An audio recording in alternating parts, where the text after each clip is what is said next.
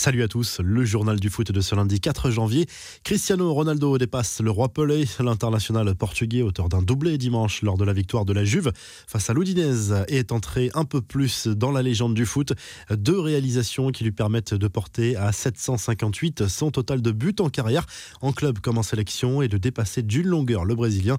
L'attaquant turinois n'est plus qu'à une longueur du record absolu détenu par Joseph Bican, ancien joueur tchèque qui a réalisé cette performance entre 1931 et 1955. Les stats de Pelé sont mises à mal en ce moment. La semaine dernière, Lionel Messi avait détrôné Pelé en devenant le recordman du plus grand nombre de buts inscrits pour un seul club. Même si du côté de Santos, on affirme que Pelé a inscrit en réalité plus de 1000 buts au total si l'on compte les compétitions amicales. Même si du côté de Santos, on affirme que Pelé a inscrit en réalité plus de 1000 buts au total si l'on compte les compétitions amicales. CR7 a pensé à son fils au moment de célébrer l'un de ses buts. Le Portugais a dédicacé ce record personnel à Cristiano Junior. Les infos et rumeurs du mercato et si Moiskin restait au PSG en fin de saison. Selon les informations de Sky Sports, le club parisien discuterait avec Everton sur la possibilité de transformer le prêt de l'attaquant italien en transfert définitif. On parle d'une potentielle proposition à hauteur de 34 millions d'euros. Neymar, lui, n'est plus le bienvenu à Barcelone. Selon une enquête publiée par Le Mondo Deportivo, une large majorité de supporters du Barça sont contre un possible retour du Brésilien. Plus de la moitié des personnes interrogées ne souhaitent en aucun cas revoir Neymar en Catalogne. Une toute petite minorité pense qu'il faut le recruter à tout prix.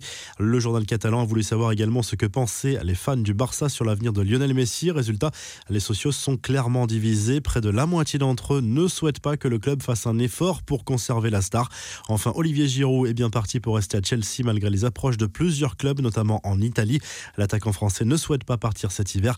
La suite de ma carrière à court terme, je la vois à Chelsea. Maintenant, on sait que ça peut aller très vite dans le football. Je veux garder la tête froide et me concentrer sur le terrain. On fera les comptes à la fin de l'année, a souligné le champion du monde. Les infos en bref, Pep Guardiola vole au secours de Benjamin Mendy. Le coach de Manchester City a demandé de l'indulgence vis-à-vis du latéral français au cœur d'une polémique en Angleterre pour avoir brisé le protocole sanitaire lors du réveillon du Nouvel An en invitant quelques personnes visiblement testées négatives en amont de la soirée. C'est facile de juger les autres, à lâcher Guardiola.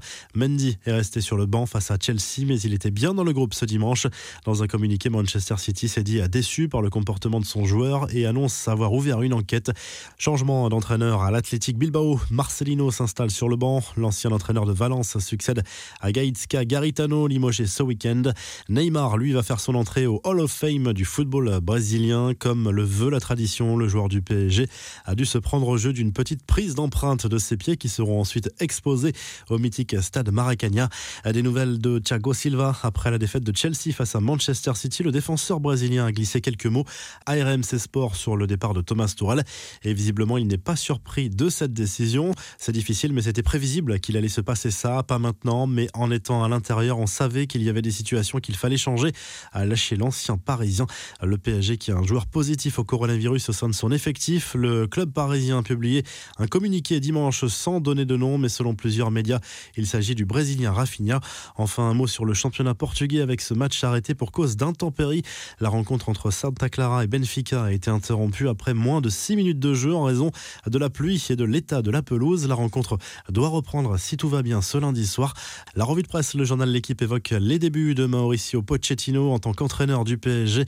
L'Argentin déjà tout sourire pour son premier entraînement comme ici aux côtés de Kylian Mbappé. Premier match officiel dès mercredi sur la pelouse de Saint-Etienne.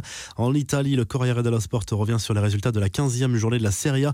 Les gros ont gagné. La Juve a étrié l'Udinese 4 buts 1 avec un doublé de CR7. L'AC Milan reste en tête après son succès 2-0 sur le terrain de Benevento.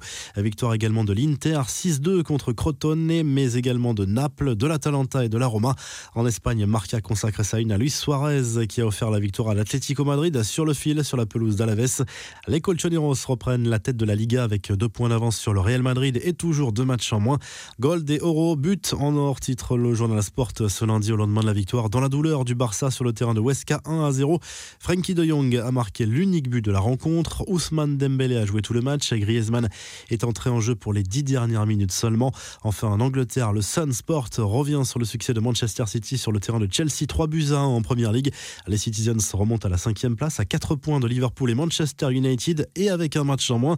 Période difficile en revanche pour Frank Lampard et les Blues, désormais 8 Le coach londonien est de plus en plus menacé selon la presse britannique qui évoque déjà quelques noms pour sa succession.